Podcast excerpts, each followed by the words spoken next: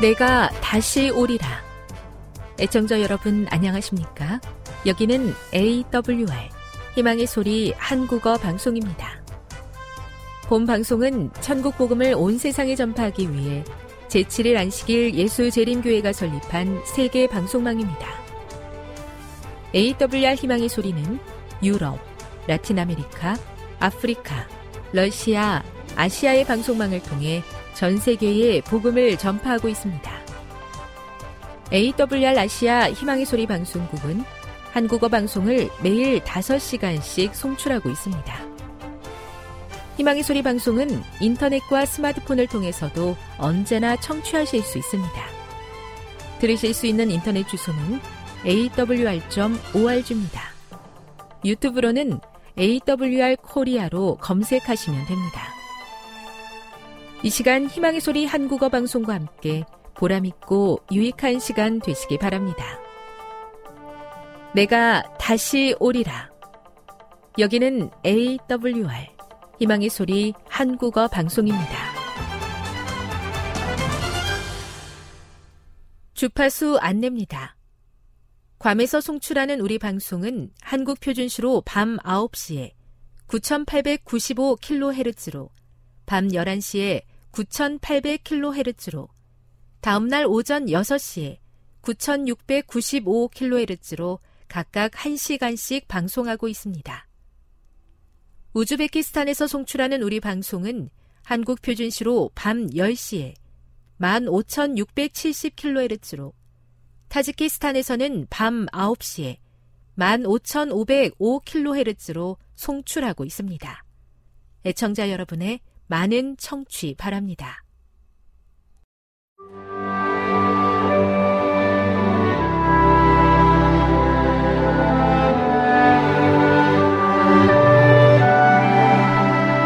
읽어주는 교과 첫째 날 6월 12일 일요일 권력의 자리에 오른 요셉 요셉에게 있어 바로의 꿈은 하나님께서 그 땅에 하실 일을 보여주는 것이었다. 그러나 요셉은 바로에게 그 즉시 자신의 하나님을 믿으라고 하지 않는다. 대신 그는 즉각적인 행동으로 응답한다. 요셉은 경제 정책을 제안한다. 흥미롭게도 바로는 요셉의 이야기 중에서 경제적인 부분에만 관심을 두는데 그는 꿈의 영적인 의미와 그 꿈을 주신 하나님보다 경제적 이익에 더 관심이 있는 듯 보인다. 창세기 41장 37에서 57절을 읽어보라. 요셉의 성공에 있어 하나님은 어떤 역할을 하셨는가? 바로가 요셉을 책임자로 선택한 것은 그가 자신의 꿈을 올바르게 해석하여 그 땅에 닥칠 문제를 보여주었기 때문이 아니라 그가 그 문제에 관한 해결책을 가지고 있었기 때문이다. 바로는 요셉의 제안을 좋게 여기고 그 의견을 그의 신하들에게도 이야기했다. 바로의 선택은 종교적이었다기보다는 실용적이었다. 그럼에도 바로는 요셉이 하나님의 영에 감동되었음을 인정하였다. 요셉은 명철하고 지혜 있는 자라고 설명되는데 이것은 하나님께서 주시는 지혜를 나타내는 표현이다. 성경에 기록된 모든 내용이 당시 애굽의 역사적 상황과 맞아 떨어진다. 정치적으로 볼 때 바로가 요셉을 고관으로 임명한 것은 고대 애굽에서 낯선 모습이 아니다. 애굽에서 외국인이 고관에 임명된 적이 있다는 사실은 이미 확인되었다. 이어지는 7년의 세월은 곡식의 수확을 셀 수 없을 정도로 풍요로운 시기였다. 이와 같은 사실은 그 풍요로움이 초자연적인 섭리에 의한 것임을 증명한다. 풍성한 수확을 바다 모래같이라고 설명한 것은 이것이 하나님의 축복이었음을 보여준다. 요셉은 그와 같은 축복을 자기 자녀들의 이름에 반영한다. 요셉에게는 자신이 경험한 하나님의 섭리를 나타내는 이름을 가진 두 아들이 있었다. 아픔의 기억을 기쁨으로 바꾸셨다는 의미의 문하세와 이전의 고통을 풍성함으로 바꾸셨다는 의미의 에브라임이 바로 그들이다. 하나님께서 악한 것을 선한 것으로 바꾸셨음에 관한 얼마나 훌륭한 신뢰인가. 교훈입니다. 하나님의 섭리에 따라 7년의 풍요로움이 이어졌고 요셉은 애굽의 총리가 되어 다가올 흉년을 대비하며 슬픔을 기쁨으로 바꾸시는 하나님의 은혜를 경험했다. 묵상. 창세기 41장 50에서 52절을 읽어보십시오. 요셉의 두 아들의 이름은 무엇이며 그 속에 담긴 깊은 의미는 무엇입니까? 적용. 어떻게 하면 다른 사람들이 우리의 삶을 통해 하나님이 실제로 존재하고 계심을 볼 수 있을까요? 영감의 교훈입니다. 왕이 요셉을 애굽 총리로 임명함. 그가 히브리인이요 종이라는 사실은 그의 명백한 지혜와 건전한 판단에 비할 때 그다지 중요한 것이 아니었다. 이와 같이 하나님의 신에 감동한 사람을 우리가 어찌 얻을 수 있으리요? 라고 왕이 그의 신하들에게 말했다. 임명이 결정되고 요셉에게 놀라운 기별이 왔다. 하나님이 이 모든 것을 내게 보이셨으니 너와 같이 명철하고 지혜 있는 자가 없도다. 너는 내 집을 치리하라. 왕은 요셉에게 그의 높은 직무의 표장을 주었다. 부조와 선지자 221 슬픔을 기쁨으로 바꾸시는 하나님이 저의 하나님이심을 찬양합니다. 눈에 보이는 현실을 뛰어넘어 언제나 저의 삶을 인도하고 계시는 하나님을 바라볼 수 있는 믿음을 허락해 주시옵소서.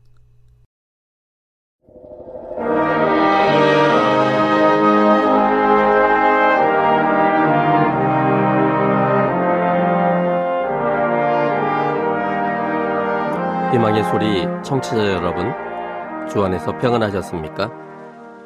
방송을 통해 여러분들을 만나게 되어 기쁘게 생각합니다.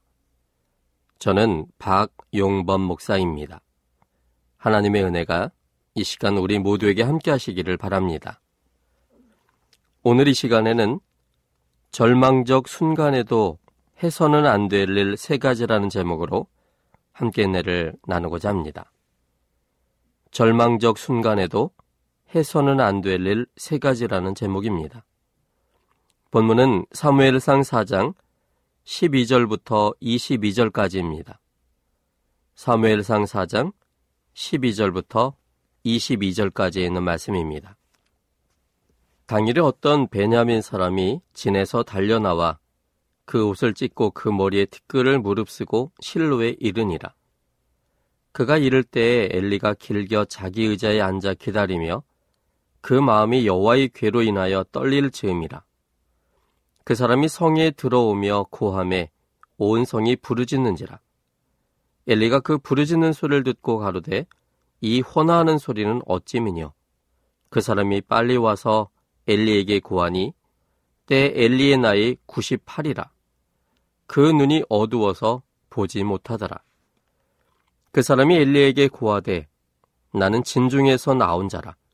내가 오늘 진중에서 도망하여 왔나이다. 엘리가 가로되 내 아들아 일이 어찌 되었느냐.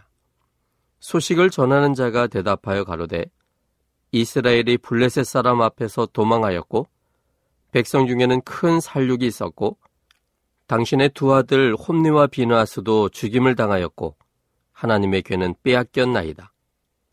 하나님의 괴를 말할 때 엘리가 자기 의자에서 자빠져 문 곁에서 목이 부러져 죽었으니 나이 많고 비둔한 연고라.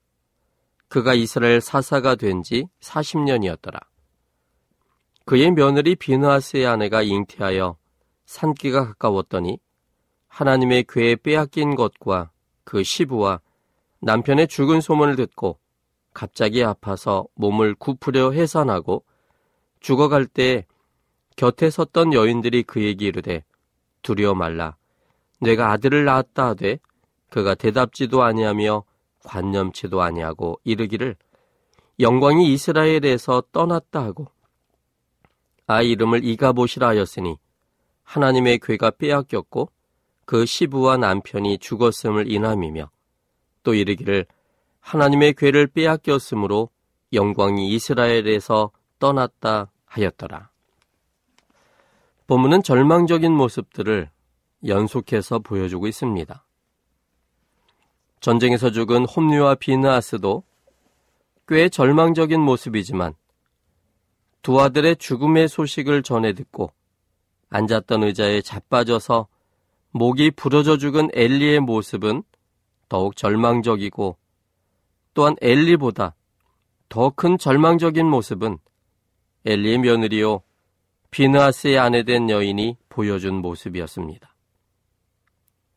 그녀는 하나님의 괴가 빼앗겼다는 소식과 더불어 시아버지와 남편이 죽었다는 소식에 갑자기 배가 아파서 해산을 하게 되었는데 난산이어서 죽어가는 상황이었습니다.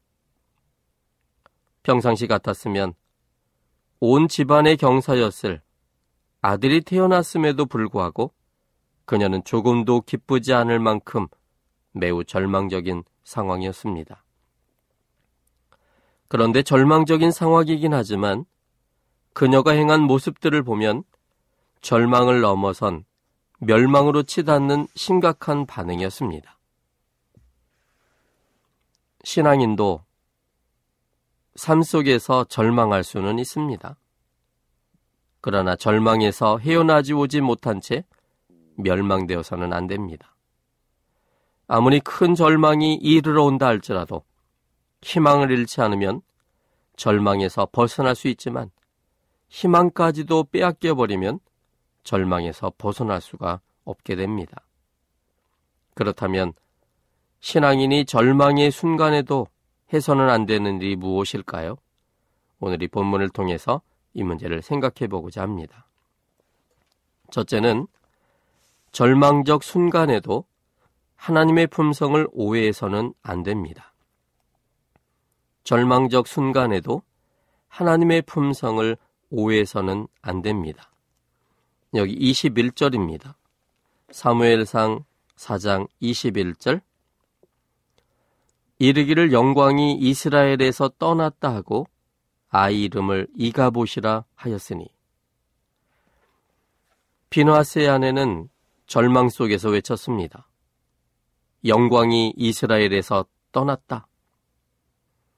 그가 외쳤던 영광이 무엇일까요? 하나님의 영광이 무엇입니까? 우리 이 문제에 대해서 출애기 33장 18절부터 있는 말씀을 보겠습니다. 출애기 33장 18절입니다. 모세가 가로되 원컨대 주의 영광을 내게 보이소서. 모세가 하나님께 담대 요구했습니다. 주의 영광을 저에게 보여주십시오. 그럴 때 19절부터 보면 여호와께서 이렇게 말씀하셨습니다. 여호와께서 가라사대 내가 나의 모든 선한 형상을 내 앞으로 지나게 하고 여호와의 이름을 내 앞에 반포하리라. 나는 은혜 줄 자에게 은혜를 주고 긍휼히 여길 자에게 긍휼을 베푸느니라. 마치 어떻게 보면 동문서답 같은 모습입니다. 모세가 하나님께 주님의 영광을 보여주십시오. 이렇게 말했다면 이것이 나의 영광이야 라고 보여주면 될 것입니다. 그런데 주의 영광을 요청하는 이 모세에 대하여 여호나님께서는 이렇게 말씀하셨습니다. 내가 나의 모든 선한 형상을 내 앞으로 지나가게 하겠다. 그리고 여호와의 이름을 내 앞에 반포하리라. 나는 은혜 줄 자에게 은혜를 주고 긍휼히 여길 자에게 긍휼을 베푸느니라. 지금 하나님께서는 무슨 말씀을 하고 계시는 것이죠? 모세가 주의 영광을 보여달라고 했을 때 하나님은 그 영광에 대하여 반응한 것입니다. 나의 모든 선한 형상, 그리고 여호와의 이름, 그런데 이 여호와의 이름이라고 하는 말도 여호와가 내 이름이야 라고 말하면 되는데 우리 주님은 그렇게 하지 않고 나는 은혜 줄 자에게 은혜를 주고 긍휼히 여길 자에게 긍휼을 베푸느니라라고 설명하고 있습니다. 오늘 이 두 구절이 우리에게 의미하는 건 무엇입니까? 영광과 동의되는 영광과 똑같은 말의 여러 가지 모습들을 지금 나열하고 있는 것입니다. 영광과 동의어가 하나님의 선한 형상입니다. 또 영광과 동의어가 하나님의 이름입니다. 또 영광과 동의어가 은혜 줄 자에게 은혜를 주고 긍휼히 여길 자에게 긍휼을 베푸는 분이라는 것입니다. 이게 무엇이지요? 그것이 바로 품성입니다. 그러므로 영광과 형상과 이름과 품성은 동의어입니다. 이것을 좀 더 구체적으로 말하면 출애굽기 34장이 있습니다. 출애굽기 34장 5절부터 7절입니다. 여호와께서 구름 가운데 강림하사 그와 함께 거기 서서 여호와의 이름을 반포하실세. 여기 이름이 나오지요. 그렇다면 우리 33장에서 이미 안 것처럼 이 이름과 동의어가 뭡니까? 영광과 형상과 품성이죠. 자, 이제 그런 이야기가 나온지 보겠습니다. 6절입니다. 여호와께서 그의 앞으로 지나시며 반포하시되 여호와로라 여호와로라. 자비롭고 은혜롭고 노하기를 더디하고 인자와 진실이 많은 하나님이로라. 인자를 천대까지 베풀며 악과 과실과 죄를 용서하나 형벌 받을 자는 결단코 면제하지 않고 아비약을 자여손 3, 4대까지 보응하리라. 여기 하나님의 이름을 반포할 때내 이름은 여호와야. 이렇게 하나님은 설명하지 않고 여호와란 이름을 쓰는 분이 어떤 분인지를 설명하고 있습니다. 자비롭고 은혜롭고 노하기를 더디하고 인자와 진실이 많은 하나님. 인자를 천대까지 베풀며 악과 과실과 죄를 용서하나 형벌 받을 자는 결단코 면제하지 않고 아비약을 자여손 3, 4대까지 보응하시는 분으로 설명합니다. 또 이것은 좀 전에 살펴본 출애굽기 33장 19절에 있는 것처럼 은혜 줄 자에게 은혜를 주고 긍휼히 여길 자에게 긍휼을 베푸시는 품성을 설명하고 있습니다. 그렇다면 주의 영광은 다른 말로 말하면 주의 품성을 말합니다. 그런데 이 부분 속에서도 우린 약간 좀 의아한 것들이 있습니다. 은혜 줄 자에게 은혜를 주는 품성. 이게 하나님의 품성으로 하나님께서 자신의 품성을 설명하고 있는데 이게 우리의 품성과 뭐가 그렇게 다를까요? 우리도 은혜 줄 자에게 은혜를 주지 않습니까? 긍휼이 여겨야 될 자에게 긍휼을 베푸는 것 이게 우리가 갖고 있는 품성 아닙니까? 그런데 이런 똑같은 우리의 품성을 하나님은 하나님의 품성으로 자신의 품성을 우리에게 소개하고 있다면 뭔가 우리는 다시 한번 이 문제에 대해서 생각해 봐야 합니다. 우리가 은혜 줄 자라고 생각하는 사람은 누구일까요? 그것은 상대적 개념 속에 살고 있는 우리들에게 우리가 은혜 줄 자라면 내게 은혜를 준 사람들입니다. 내가 은혜를 받았기 때문에 그만큼의 은혜를 나눠줄 사람으로 우리의 품성을 생각합니다. 내가 긍휼을 여김을 받았기 때문에 나를 긍휼히 여긴 사람에게 그만큼의 긍휼을 나는 줄 수 있다라고 생각하는 것이 사람의 품성입니다. 이렇게 사람의 품성과 똑같이 은혜 줄 자에게 은혜를 주고 긍휼히 여길 자에게 긍휼을 베푸는 것이 하나님의 품성이라면 이거는 뭔가 문제가 있습니다. 그렇다면 하나님이 생각하는 은혜 줄 자는 어떤 자일까요? 그건 하나님께 은혜를 끼친 자가 아니라 하나님을 멀리 떠나서 죄가 많은 사람입니다. 로마조 5장 20절에 보면 죄가 많은 곳에 은혜가 넘쳤다라고 말했습니다. 하나님의 품성 속에서 은혜 줄 자는 하나님께서 꼭 은혜 주고 싶은 자는 하나님과 멀리 떠나 있는 사람입니다. 더 많이 떠날수록 하나님은 그를 창조한 창조주로서 더 많은 은혜를 끼쳐주고 싶고 그에게 사랑을 쏟아주고 싶고 그래서 그 사랑을 깨달아서 주님을 선택함으로 주님께로 다시 돌아와 연결됨으로 영원한 생명 속에 있게 하기를 원하시는 것이 하나님의 품성입니다. 뿐만 아니라 여기 34장에 있는 이 여호와 하나님의 품성을 소개하는 장면 속에서 몇 가지 오해될 수 있는 부분들이 좀 있습니다. 6절에 보면 은혜롭고 자비롭고 노하기를 더디하고 은혜롭고 자비롭고 이 부분은 뭐 문제가 없습니다. 근데 문제는 노하기를 더디하고의 표현입니다. 이 말속을 글로서만 이해하면 노하기는 하시되 오랫동안 참은 다음에 드디어 어느 순간 노한다는 뜻이 담겨져 있는 것 아니겠습니까? 그래서 이 부분은 하나님이 참긴 하지만 언젠가는 그 화를 반드시 쏟아내신다고 생각할 수 있는 그러한 그렇게 읽으신 구절입니다. 그렇다면 우리의 품성과 하나님의 품성이 뭐가 다릅니까? 오래 참는 기간의 문제일까요? 이것을 좀 더 정확히 알 수 있다면 우리 고린전서 13장에 보면 좀 알 수 있을 것 같습니다. 고린전서 13장 4절에 보면 사랑은 오래 참고입니다. 이 같은 그 표현처럼 보이지 않습니까? 더디하는 것. 아주 오랫동안 참는 것, 노하기를 더디한다는 것. 그래서 오래 참는다는 것. 이 같은 일맥상통하는 표현법과처럼 보입니다. 그렇다면 오래 참지만 참다 참다 못 참으면 화를 내는 것이 하나님이실까요? 그런데 사랑은 오래 참고의 이 말을 가만 생각해 보면 누가 참느냐의 문제가 이 문제를 푸는 핵심이 될 것 같습니다. 누가 참는 걸까요? 인간이 참을 것, 참을 때는 인간은 언제나 한계가 있습니다. 가장 오래 참는다 하면 얼마까지 참을 수 있을까요? 그나마 가장 오래 참은 사람이라면 살아있는 동안일 겁니다. 그렇다면 이 부분을 하나님 편에 생각해 본다면 하나님이 오래 참는다면 하나님은 얼만큼이나 참으실까요? 하나님의 일생 동안 참으시겠죠? 그럼 하나님이 일생 동안이라는 것은 한계가 있습니까? 하나님은 영원히 사시는 분이기 때문에 한계가 없습니다.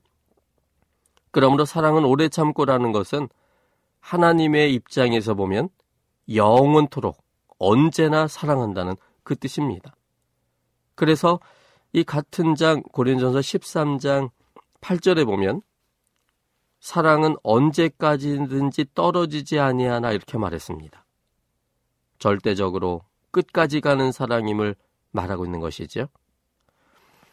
그러므로 출애굽기 34장 6절에 있는 노하기를 더디하고라고 하는 것이 우리의 품성 속에서 잠깐 멈추는 것이 아니라 하나님은 노하지 않는다는 표현입니다. 7절도 문제가 됩니다. 인자를 천대까지 베풀며 악과 과실과 죄를 용서하나 형벌 받을 자는 결단코 면제하지 않고 아비약을 자여손 3, 4대까지 보응하리라. 형벌 받을 자를 용서해 줘야 될 것처럼 보이는데 하나님의 품성은 근데 하나님은 형벌 받을 자는 결단코 면제 용서하지 않는다고 하셨습니다. 또 뿐만 아니라 연자제까지 적용이 돼서 아비약을 그 자여손 3, 4대까지도 보응하시는 분으로 말하고 있습니다. 이걸 글자로 이해한다면 절대로 이해하기 어려운 그런 부분입니다. 그런데 하나님께서 하나님의 품성을 설명하면서 이야기한 것이라면 이건 역시 하나님의 품성적 측면에서 생각해 봐야 합니다. 여기에 하나님의 책임지시는 능동적 사랑의 표현법이 담겨져 있는 표현법입니다. 형벌받을 자는 결단코 면제하지 않고 이 말은 형벌받게 된 사람들, 그 사람들이 하나님께서 그들의 죄를 용서하지 않으므로 하나님이 처리하신 것처럼 표현하고 있습니다. 그런데 하나님은 벌 주시는 분이셔서는 안 됩니다. 왜냐하면 우리에게 자유의지를 주신 창조주께서는 우리가 가진 자유의지로 어떤 것을 선택한다 할지라도 그것에 대한 벌을 우리에게 말씀하셔서는 안 됩니다. 자유의지를 주신 분께서 그 모든 것의 결과를 책임져 주셔야만 됩니다. 결국은 이 말은 하나님이 형벌을 줌으로 형벌받는 것이 아니라 사람이 스스로 하나님을 떠남으로 생명의 관계가 끊어졌고 그래서 창조전의 상태로 돌아가는 것이 이것이 사실적인 이야기입니다. 하나님이 벌 줘서 죽지 않습니다. 사람이 하나님을 떠나기 때문에 결국은 생명이 스스로 없기 때문에 죽는 것입니다. 그래서 시편 34편 21절은 이 부분을 이렇게 설명합니다.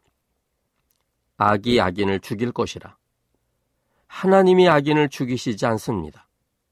악이 악인을 죽일 것입니다. 자신이 하나님 관계를 끊어뜨림으로 스스로 생명이 없는 자신들이 죽게 된다는 것입니다. 그런데 그의 선택으로 하나님을 거절함으로 영원히 무가 되는 그것을 하나님은 우리의 선택으로 인한 것들임에도 불구하고 우리한테 그 모든 것을 말하지 않는 것입니다. 오히려 하나님께서 마치 형벌을 주심으로 그들이 사망 속에 빠지는 것처럼 표현하고 있는 장면입니다. 왜 이런 말도 되지 않은 일을 하나님은 말씀하고 계시죠? 그것은 그분께서 우리의 창조주시기 때문입니다. 우리의 선택에 대하여 우리를 만드신 창조주께서 모든 책임을 지셔야 되는 하나님의 절대적 사랑의 표현법인 것입니다. 그래서 우리가 잘못하여 하나님을 떠나는 선택을 통해서 하나님께로 돌아오지 않는 강박함을 통해서 결국 하나님의 관계가 끊어짐으로 영원한 무가 되어버리는 그 상황을 하나님은 마치 자신이 형벌받을 자를 면제하지 아니하므로 그렇게 된 것처럼 표현하고 싶은 것입니다. 뿐만 아니라 아비약을 자유선 3, 4대까지 보응하시는 분이실 수 없습니다. 아비약을 하나님은 용서하시는 분이십니다. 그런데 아비의 악을 본받은 자녀들에게도 아비도 벌하지 않는데 그 자녀에게도 보응하신다는 것? 이건 말이 되지 않는 이야기입니다. 그런데 이것을 하나님의 품성 속에 이해하면 여기 하나님의 사랑을 볼 수 있습니다. 하나님을 거절하는 아비의 집에 태어난 자녀들은 그 영향력에 의해서 하나님을 거절할 확률이 훨씬 높습니다. 물론 모든 자녀가 그렇게 되진 않습니다. 하나님을 거절하는 아비 속에서 태어났다 할지라도 그 자녀 중에 어떤 사람은 하나님을 믿는 사람이 있지만 그러나 확률적으로 보면 아비의 환경 속에 자녀도 영향을 받기 때문에 아비가 하나님을 거절했을 때 그 자녀들이 하나님을 거절할 확률이 훨씬 더 높습니다. 또 그 자녀가 또 자녀를 낳아서 그가 이제 하나님을 거절했을 때 그 역시 그 자녀 역시 하나님을 거절할 확률이 높습니다. 이것이 하나님 책임이 아닙니다. 그들의 선택으로 인한 것들입니다. 근데 그것조차도 하나님은 그 가능성조차도 아비가 하나님을 거절함으로 인해서 그 환경적으로 3, 4대까지 그런 환경 속에서 하나님을 거절할 것 같은 그 미래의 가능성까지도 하나님은 자기의 책임으로 돌려서 아비약을 자손 3, 4대까지 보응하시는 하나님이라고 자신의 품성을 설명하고 있는 분이십니다. 절대적 하나님의 사랑의 모습이 여기에 보여지십니까? 이것이 하나님의 품성입니다. 이것이 하나님의 영광입니다. 그런데 오늘 본문은 비느하스의 아내는 하나님의 마음이 이스라엘을 떠났다라고 말하고 있는 것입니다. 이것은 하나님께 대한 큰 오해 때문에 오는 외침이었습니다. 하나님은 사람들로부터 떠나지 않습니다. 사람들이 하나님을 떠날 수 있지만 하나님은 절대로 사람들을 떠나실 수가 없습니다. 하나님께서 사람들을 떠나실 수 있었다면 하나님을 떠난 아담과 여자를 그들의 선택대로 죽어버리는 상태에 그냥 두셨을 겁니다. 예수님이 아들이 되셔서 이 땅에 십자가를 지실 이유가 없으셨을 겁니다. 그런데 하나님은 사람들의 선택을 인정하실 수밖에 없으시지만 사람들을 버리거나 떠나시지는 못하십니다. 사람들이 그들의 원래 상태인 무로 돌아갈 때까지 더 정확히 무로 돌아가 버린다 할지라도 하나님은 사람들을 잊지 못하시고 떠나지 못하십니다. 비나스의 아내는 절망적인 순간에 더욱 멸망으로 자신을 몰아간 생각은 하나님께서 이스라엘을 떠났다라는 생각이었습니다. 이런 생각은 하나님의 품성에 대한 오해에서 비롯된 것입니다. 하나님의 절대적 사랑을 사람들의 상대적 사랑으로 오해한 데서 비롯된 것입니다. 이사야 선지자는 하나님의 생각과 사람들의 생각의 차이를 말하지 않고 아예 다르다라고 표현했습니다. 이사야 55장 8절에 있는 말씀입니다.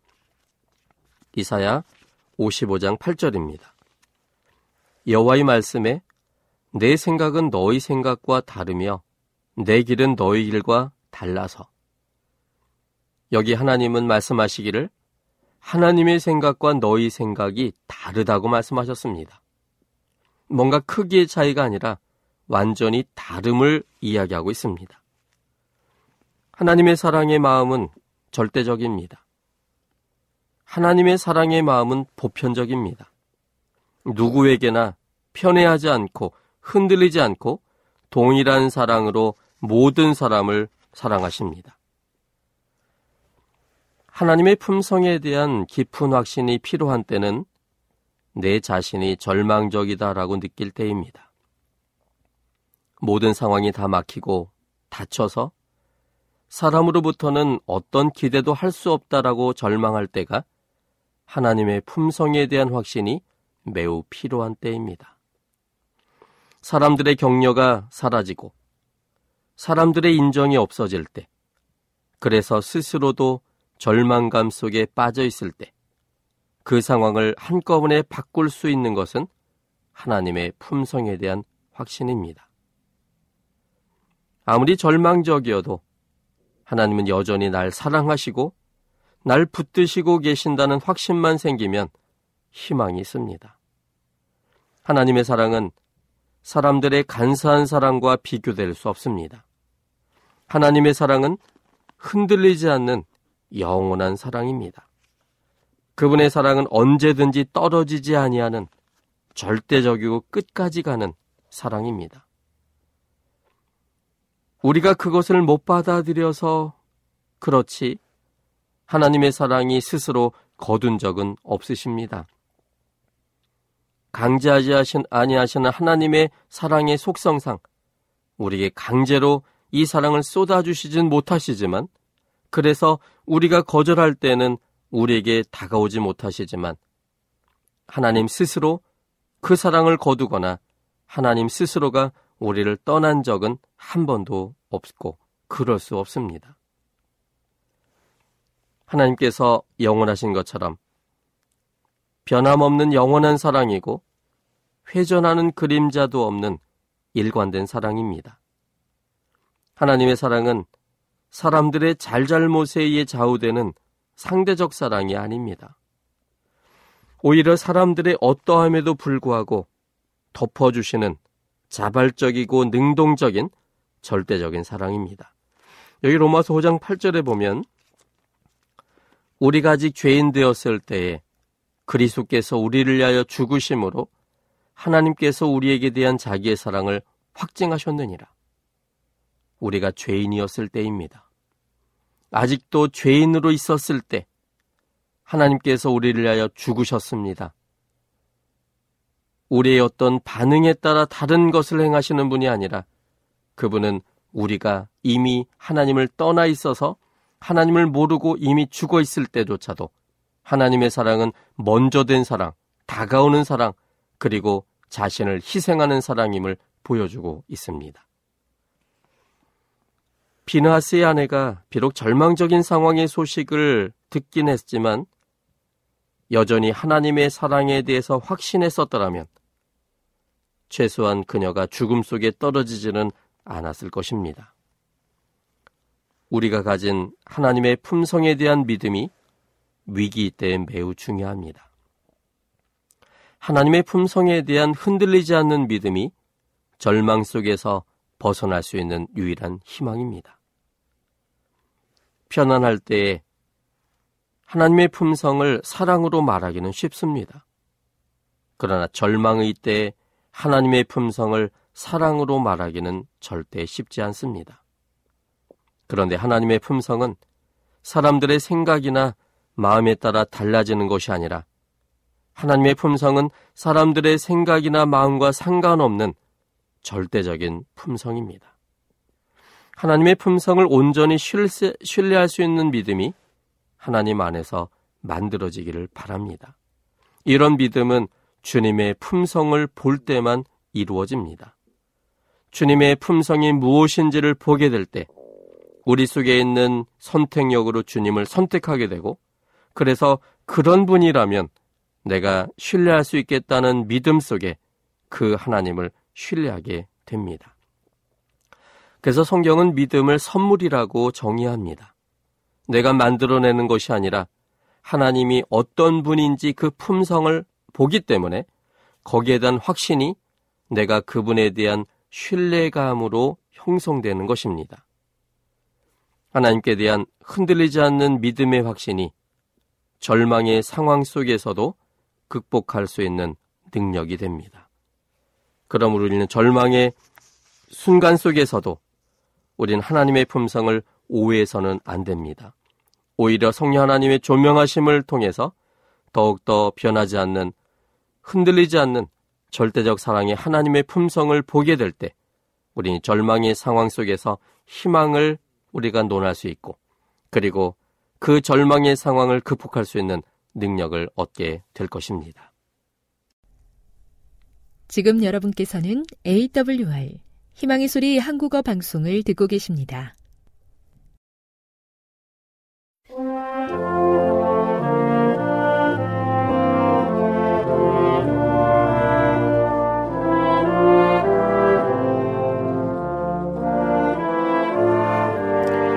애청 여러분 안녕하십니까? 한국연합회 성경연구소장 임봉영 목사입니다. 오늘도 여러분에게 진리의 영이 함께 하셔서 성경의 어려운 주제들을 잘 이해하도록 도와주시기를 바랍니다. 로마서 5장 12절은 원죄를 가르치는가라는 질문을 살펴보고 있습니다. 지난 시간에 말씀드린 대로 원죄 문제를 제대로 이해하기 위해서는 구원의 주제에 대한 바울의 가르침뿐 아니라 로마서에서 이 본문의 전후 문맥 그리고 성경의 더 넓은 문맥을 주의 깊게 탐구하는 것이 필요합니다. 그렇지 않으면 아주 잘못된 결론을 내릴 수가 있거든요. 첫째, 원죄를 지지하는 사람들은 물려받은 죄책이라는 입장에 서서 로마서 5장 12절에 대한 그릇된 해석을 말하곤 합니다. 예, 우리가 아담의 죄책을 물려받았다는 거죠. 어거스틴 같은 신학자들은 흔히 모든 사람이 죄를 지었다는 말 앞에 에, 있는 접속사가 있는데요. 헬라어로 그 접속사로 번역된 말을 에, 한국말로는 이와 같이라는 말이 들어있는데요.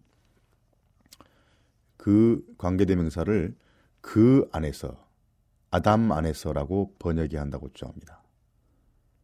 예, 그러나 그 문장에서 대명사가 그가 선행된 에, 앞에 있는 선행된 에, 사람 한 사람 에, 그라는 대명사가 앞에 있는 한 사람이라는 아담이라는 말을 지칭하기엔 너무 문법적으로 멀리 떨어졌습니다.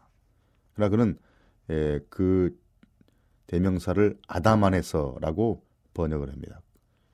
이렇게 보고 그는 이러므로 한 사람으로 말미암아 죄가 세상에 들어오고 죄로 말미암아 사망이 왔나니 그 안에서 아담 안에서 죄를 지은 모든 사람에게 사망이 이르렀다라고 그렇게 읽는데 그 것이 맞을까요?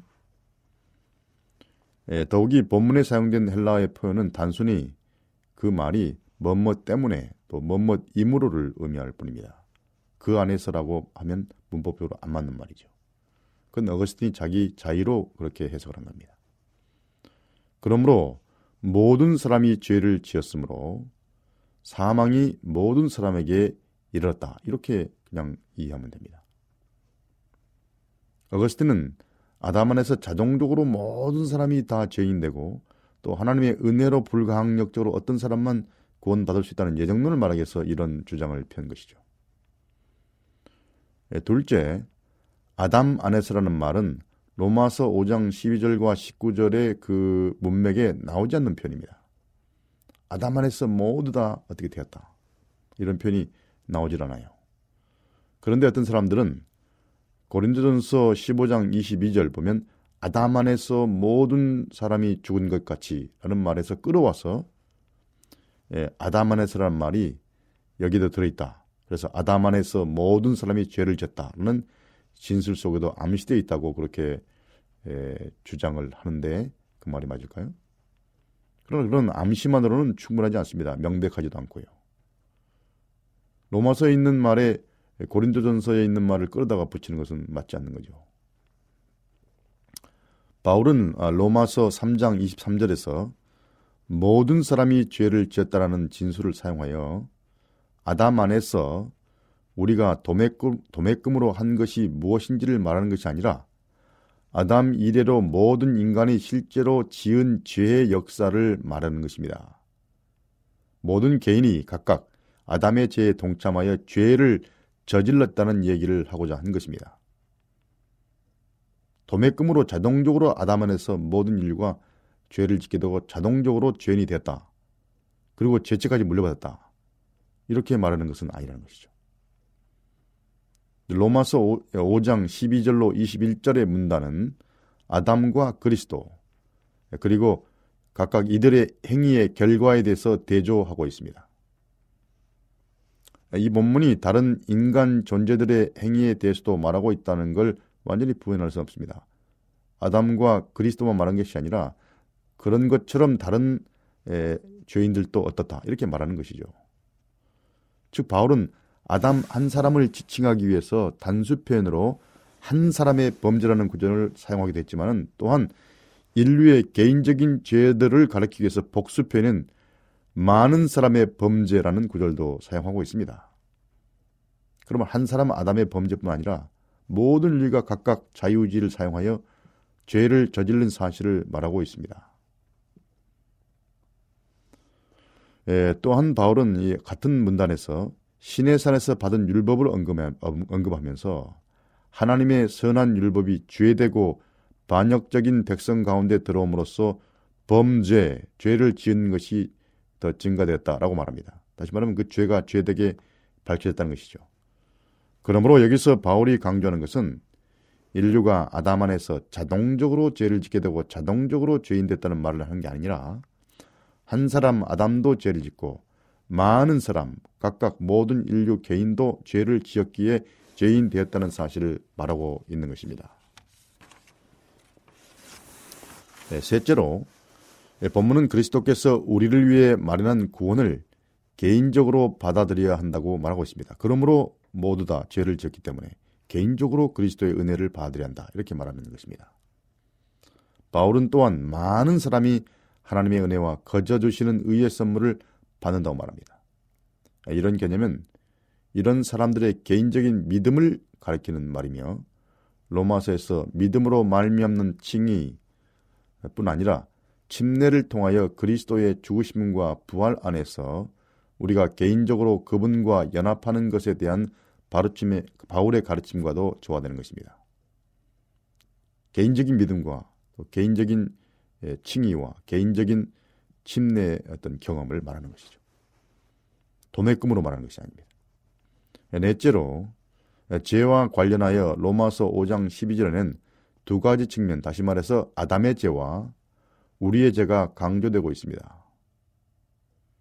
바울은 한 사람의 죄를 통해 사망이 세상에 들어오고 또 모든 사람이 죄를 지어 사망이 모든 사람에게 이르렀다고 말한 것이죠.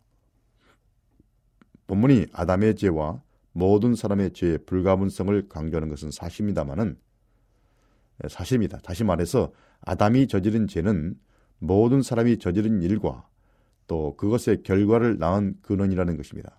전혀 무관하지는 않다는 것입니다. 아담의 타락으로 죄의 실제가 세상에 들어왔고 우리 모두는 개인적으로 또 그런 죄에 동참하고 죄를 짓고 굴복하게 되었다는 것입니다.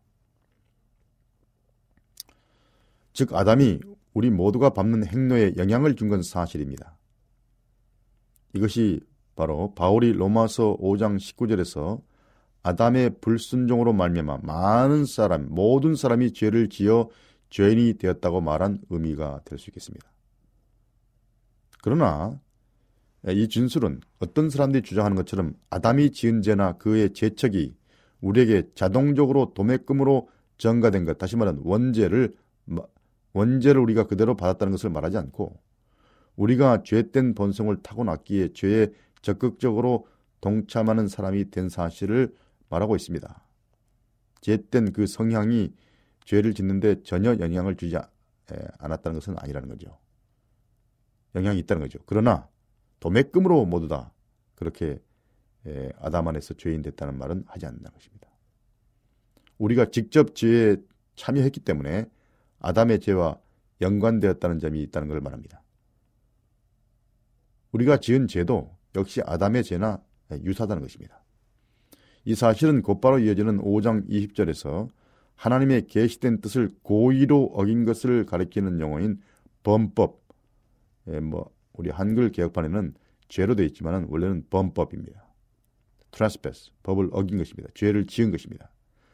범법이 세상에 넘쳤음이 강조된 것에서 우리가 확인할 수 있습니다.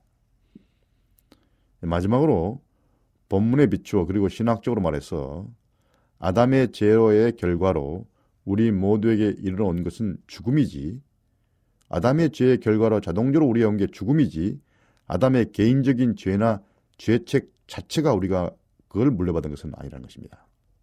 이것은 육체적 및 영적 죽음 곧 하나님으로부터 분리된 상태를 말하지만 아담과 하와의 자손들이 죄를 짓는 것을 불가피하게 만든 것은 사실입니다.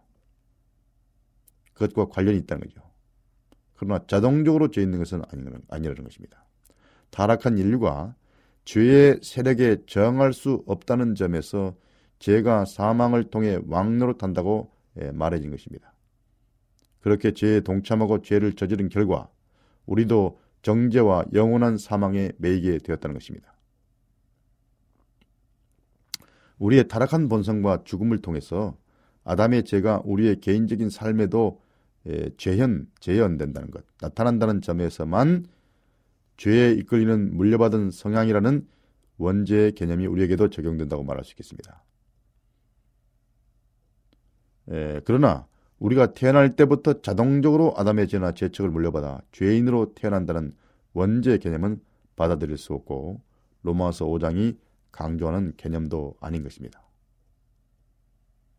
그러므로 죄인, 재림교인들은 아담의 죄 때문에 인격적 및 개인적인 도덕적 죄책이 그의 후손들에게 전가되어 죄인 되었다는 그런 의미의 원죄 개념을 강조하지도 받아들이지도 않습니다.